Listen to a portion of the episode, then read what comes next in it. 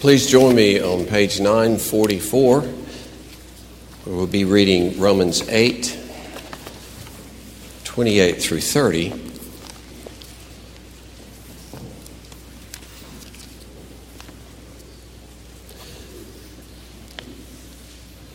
We started into this passage last week focusing on the word love and how love is brought about in our hearts, how it originates with God, and how He transforms us so that we live out His love uh, toward God and others. And this morning, we're going to trace more of the argument through. And so you can see our outline there.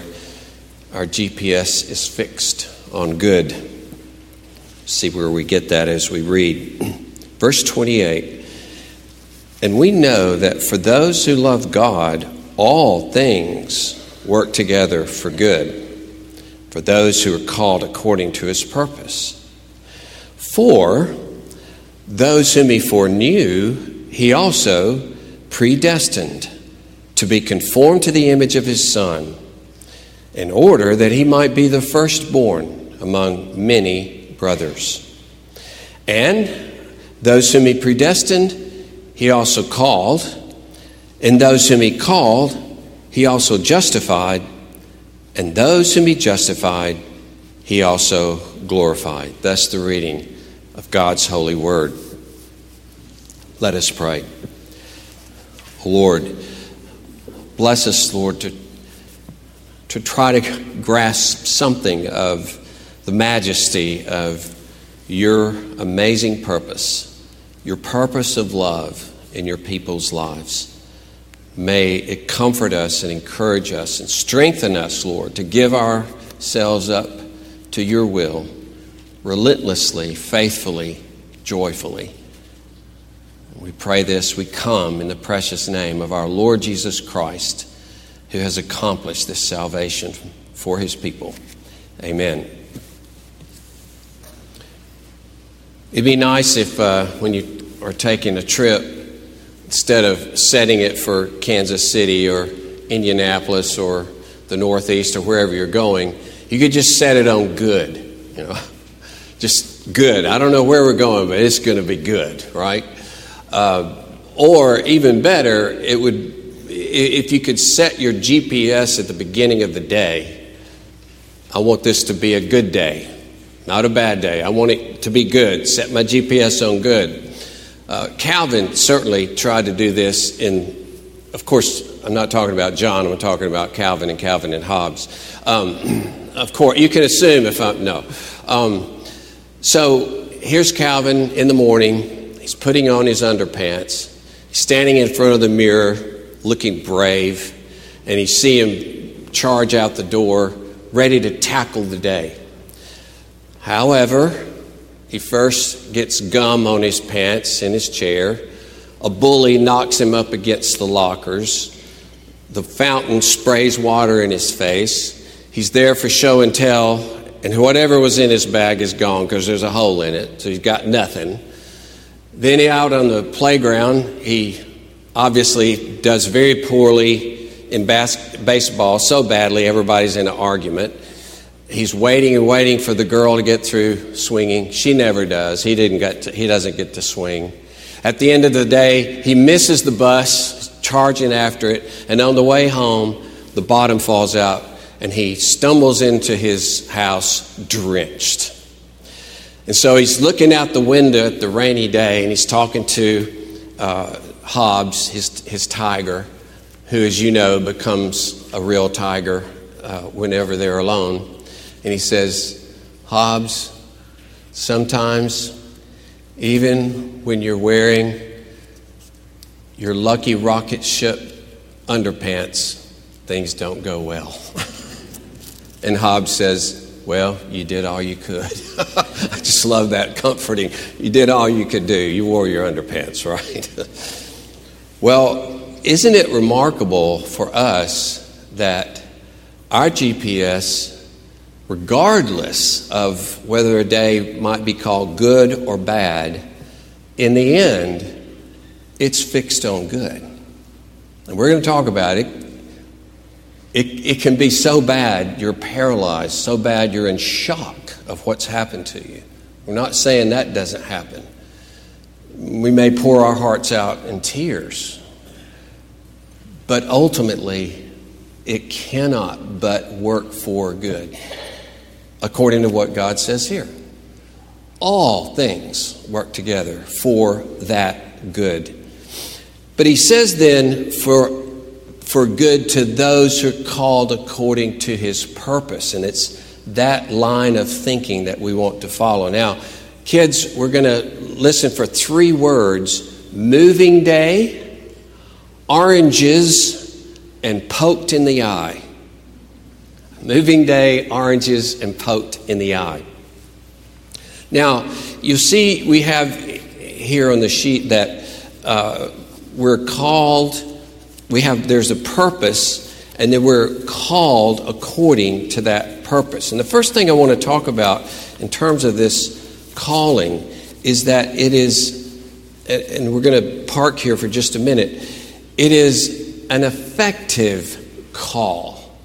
Uh, the, the theological word is effectual, but that simply means the call accomplishes what it wants to do. It's not just you call for your kids to come in at, uh, as it's getting dark, but they don't come in. No, it's a call that makes something happen. Uh, one perhaps good word to use is it's a fruitful call. That call will bring about its fruit in the person's life. You get a feel for this when uh, Peter uses this same word or uses the verb form. He says, He's called you, 1 Peter 2 9, He's called you out of darkness into His marvelous light. There is a change in spiritual geography when God calls. You were in darkness, He calls you, moves you out of that darkness, and plants you in light. So you see, call, it, it, it's related to God's speaking the world into existence, right? It's emphasized in the Psalms as well. He spoke and it was done. That's the power of His word. And so it's that kind of feel.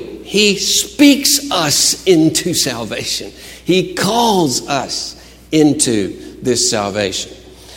It's helpful to see Paul use a synonym for that in Colossians 1:13 where he says he delivered us out of the domain of darkness and transferred us into the kingdom of uh, the Lord Jesus Christ. Now that those are specific words, right? Delivered us and transferred us, but that's just a synonym for called us, okay? Called means uh, the same thing as being delivered. So we were in the domain of darkness, owned by darkness, governed by darkness, enslaved by darkness, blinded by darkness, dead in the darkness, but He called us out of that into the kingdom of His dear Son. Maybe a way to think about it is those, these cave ins we've seen where men are hundreds of feet below the earth and there's a cave in, and there's no way they're getting out of that. No way, unless they bore down, open a hole, and then even lift them out of that place into light again, so to speak. So that's the power of this transfer out of darkness into light.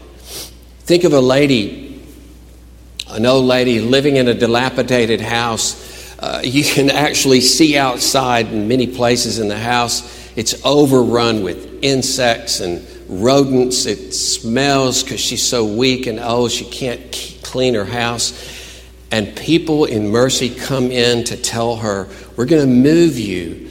We're going to move you to a clean, dry, cozy apartment in a retirement area, and you're going to get care for the rest of your life, no matter what your condition. From now on, you're going to be in a safe, warm place. She can't believe it you know, that this is going to happen to her. Sure enough, a few days later, they knock on the door and they say, It's moving day. Imagine how wonderful that would sound. It's moving day. And that's what happens when God calls us out of darkness into his life. It's moving day. You're being moved from out, uh, from out from under the domain of Satan into the care of the Lord Jesus Christ. I find you in the darkness, but I'm moving you from this darkness of alienation and sin and judgment into the light of acceptance into the light of growing love to God and others, and into the light of eternal glory. Okay, you say called according to his purpose, we say here. But what purpose? What purpose? Well, it helps if we compare where called falls in the next two verses that we read. So, called according to purpose, but in the next verses, we get this He foreknew them, He predestined them, He called them. So you see, purpose is further explained by the words foreknew and predestined.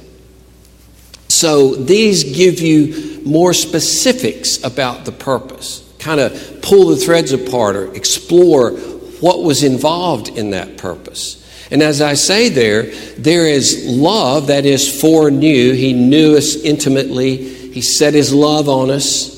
And therefore, there's beauty in this purpose, He foreknew. And then there's determination, and therefore certainty in His purpose. So it's a purpose of love, and it's a purpose of absolute certainty.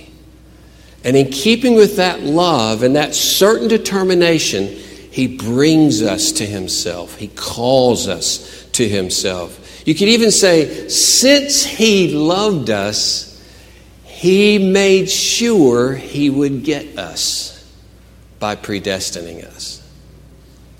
And that's a wonderful thought. He set his love on you before the world began, and he made sure he would get you. Now, you didn't want to be gotten. Bear in mind, you and I don't want to be gotten by God. We don't want God by nature. We refuse God by nature if left to ourselves. Wasn't that we wanted Him? He wanted us. And He loved us and made certain that He would have us. Therefore, He called us to Himself. And all of this emphasizes the fact that it is grace and mercy, it's not because of our works. Now, this is made explicit if you're, you've got your Bibles open to 944, you just look across the page, 945, and he, Paul is rehearsing what happened with Rebecca's children in the Old Testament.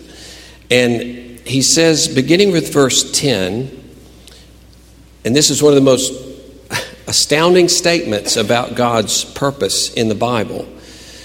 And not only so, but also when Rebekah had conceived children by one man, our forefather Isaac, though they were not yet born and had not done anything either good or bad, why? In order that God's purpose of election might continue, not because of works, but because of him who calls, she was told, The older will serve the younger, as it is written, Jacob I loved, but Esau I hated.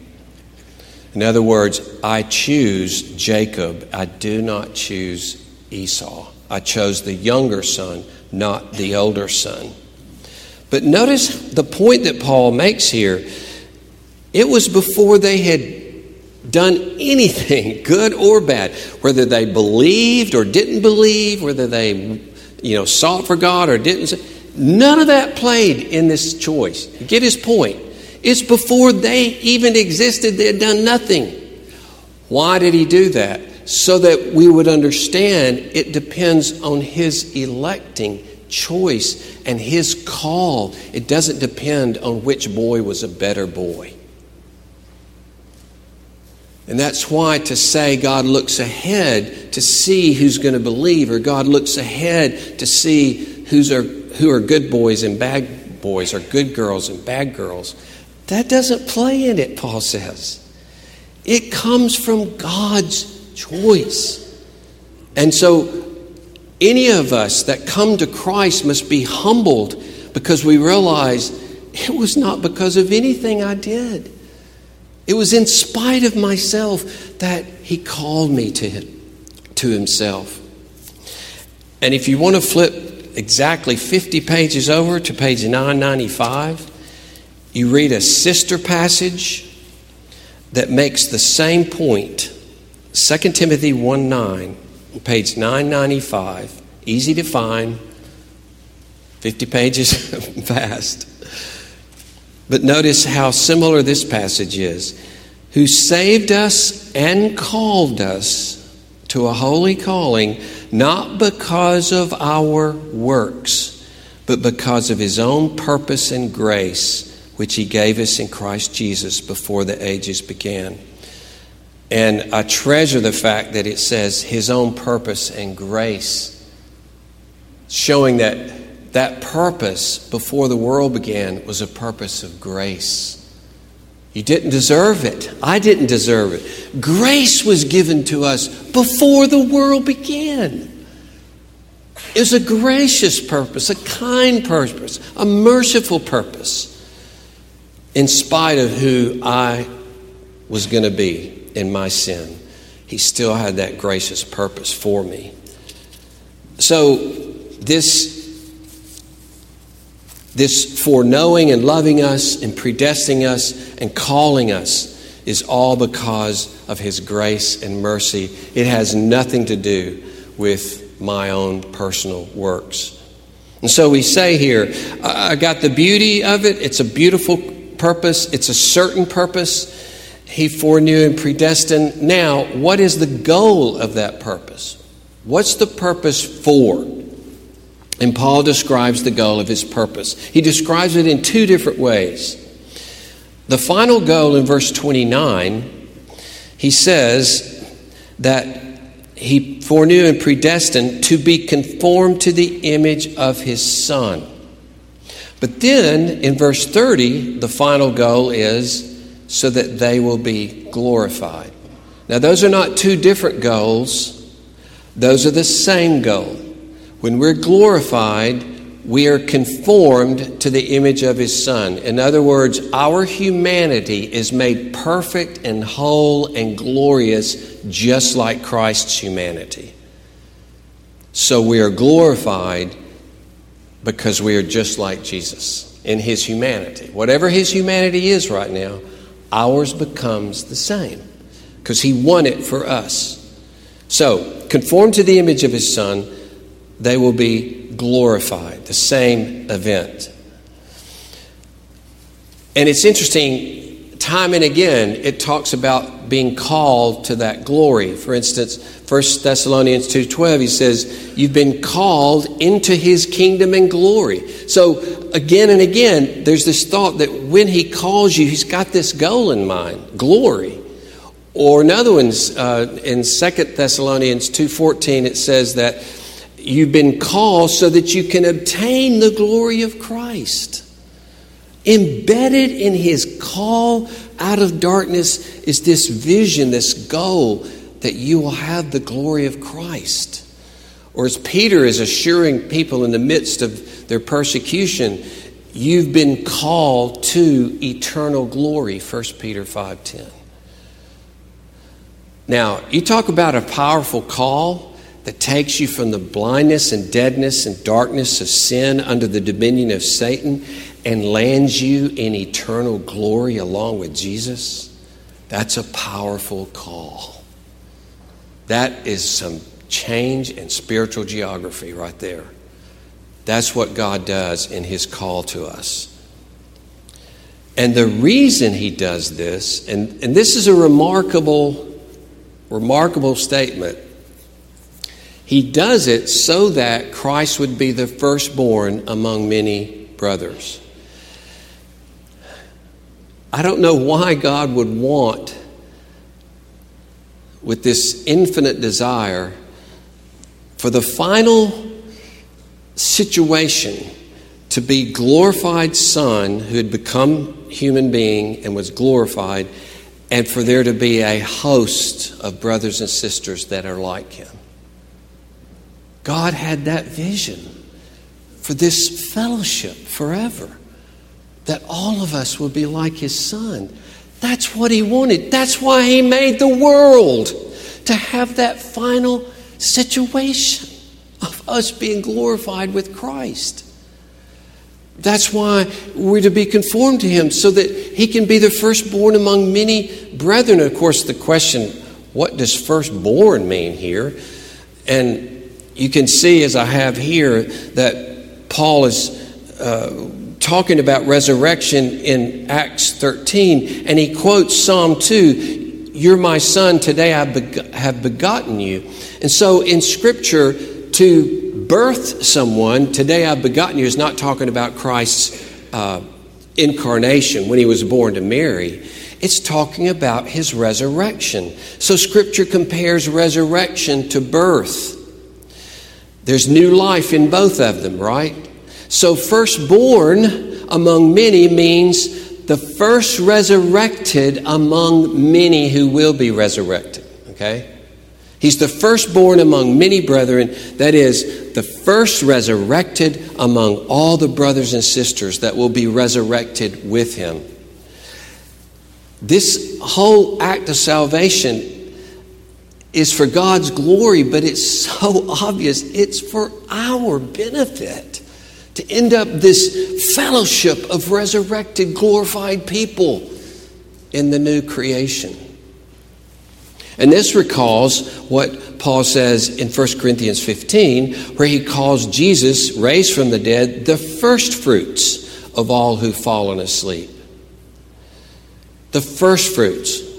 Now, let's suppose I'm developing, I, am an orange grower, and I have developed a new strain of orange, and it's got a thin skin, kind of like uh, tangerines. I love tangerines or cuties because you could just peel them like that, you know. You're not scraping white stuff off the orange and all that. I just love that peel, right? So here's an orange that peels like a tangerine and it's just bursting with tartness and sweetness. They grow this gigantic crop. You're there, it's time to harvest. You pull one of those oranges off, you peel it off quickly. It just lights your mouth up, and you think, I don't know if I've ever tasted an orange so wonderful. That's just the first fruits. You look across the field, and there are millions of oranges. This is the first fruit of all the oranges that are to come. Jesus is the wonderful, glorious first fruit. And you look out and you say, there are millions that are coming, millions that will follow the first fruits.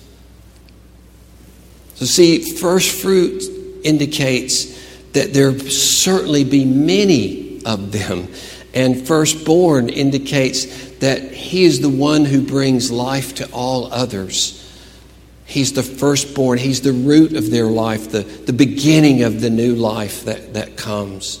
So, to put it all together, as I say here, when we're conformed to his image and glorified in the final resurrection, it completes the original purpose so that he will be the first resurrected in glory among the many resurrected in glory who are fully conformed to his image. He is and he will be the firstborn. And I think Philippians 3 is helpful to uh, enlarge upon this idea of being glorified with him because it says we will receive resurrection bodies of glory that are just like His. You read it there. Our citizenship is in heaven, and from it we await a Savior, the Lord Jesus Christ, who will transform our lowly body to be like His glorious body.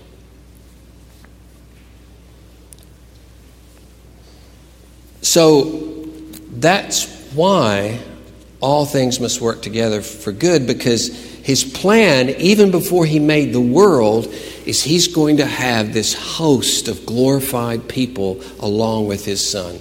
Before he made the world. We see, if that's his purpose, then everything that comes in this world has to work toward that purpose. Because that's his ultimate purpose to bring us to glory. It's like if you've got a blueprint for a building, uh, and this blueprint, of course, calls for certain materials for the walls. It calls for a certain electrical structure and, and plumbing and a roof and windows. It, it calls for all these materials, but they all must fit the blueprint. They're there for the blueprint. Brothers and sisters, the blueprint of creation is the glorification of God's people in the final day. That's the plan, that's the blueprint. And so, none of all things can stand in the way of that purpose. All things are brought into your life to accomplish that purpose, to, to advance that purpose. No matter how wonderful or terrible, no matter how exhilarating or shattering, they can only have one ultimate purpose. No matter if it comes from evil people, no matter if it's Satan's attack, it will only be allowed because it will advance the purpose which was set before everything else. Now, I want to say this does not mean God is uninvolved in our suffering, that He's detached that he's impassive and he just quotes romans 8.28 all things work together all things work together right? The psalms teach us weeping. Romans teaches us groaning. Jesus teaches us you cry out why all of this, it could be hours and days of being overcome and shocked and paralyzed, and then perhaps little by little, as our spiritual vertigo finally eh, subsides, we're able to confess somehow, in some way, this will work together for God's glory. So we're acknowledging how hard life is. And perhaps sometimes the first thing to quote people is not you know, a tragedy happens, well, all things work together for good. Maybe the first thing to quote is Zechariah 2, verse 8. He who touches you touches the apple of my eye. Now, that's not saying you're the apple of my eye, you're precious, and if they touch you, they touch something precious. No, apple is the pupil, okay? And I love this translation. It's accurate. Whoever strikes you strikes me directly in the eye. If you get hurt, I get poked in the eye. I don't know if you've just been walking in the woods and a branch, you know, almost brushes your eye, but you're, you club it. Just how you jerk back, you know, you're just, because we're so protective of our eye. And what happens if you do get poked in the eye? I'll try not to yell in my mic, but you know, you're just over. what happened? I got poked in the. I mean, it's just terrible. And then your eye waters, turns red. That's the picture God gives you. Something hurts you, I get poked in the eye. And I will work this together for your good. You see, it's not an unfeeling thing. He's all in in terms of our lives. And we may think, well, but he planned it. How, how could he have that reaction if he's planning all of this? Let me ask you this. One of your children has to have a procedure done that's going to be very uncomfortable, perhaps painful. And it's planned three days from now. Does that mean you don't care about it? Does that mean you don't have aching arms for three days thinking about what your child is about to go through? Does it mean as it's happening, you're not just dying inside and wanting it to stop if you could? You know, maybe God loves you as much as you love your children. Maybe. I remember that old movie, Kramer versus Kramer, when Dustin Hoffman's child falls from uh, an apparatus and he rushes him. He, he runs several blocks to the hospital, and then it shows him at his head, whispering into his ear as his son is being sewn up. There's a picture of God and His grace. So, all things work together for good doesn't mean that God is not vitally involved with all of your suffering, open to hear you cry out to Him. But ultimately, your GPS is fixed on good. And amazingly, even the worst things will be used to accomplish the purpose that He has established before the world began. Now, if you're an unbeliever, some of this has to sound pretty weird. You know, talk about predestination and God calling us out. You know, I, I was so bothered by election or, or struggling with election. When I was a youth director, I remember spending a good part of a morning praying, agonizing, and crying literally under my desk in my office, wondering, Am I chosen? Am I God's elect? What if God hadn't predestined me? How, how do I know? I, was, I really, really struggle with that.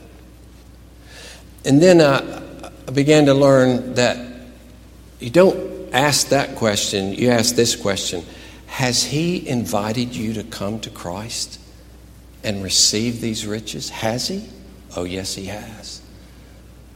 And has He he says in John 6, No man can come to the Father, uh, come to me unless the Father draws him. But then he turns around and says, Come and eat the bread.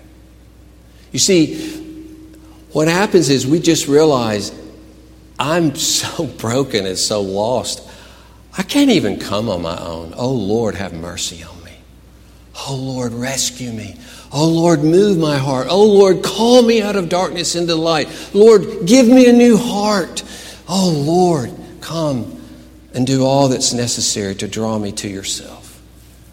You see, hearing that it's God and not you can just make you feel all the more helpless, and it should, and me too. I cannot save myself, only God can. And mercifully, we get to fall into His gracious arms and let Him take us and protect us and care for us and forgive us now and forever. Let us pray. O Lord, how majestic are your purposes. How amazing that you've loved us before the world began. How amazing that you gave us grace before all things. How amazing that therefore all things must work together for the purpose you established before the world began, that all of your people would be glorified in that last day. Thank you, Lord, that you are sovereign, not our circumstances, not anything or anybody around us. It is you and your gracious, kind purpose to hold on to us and to make us like your own Son forever. We praise you, Almighty God. Amen.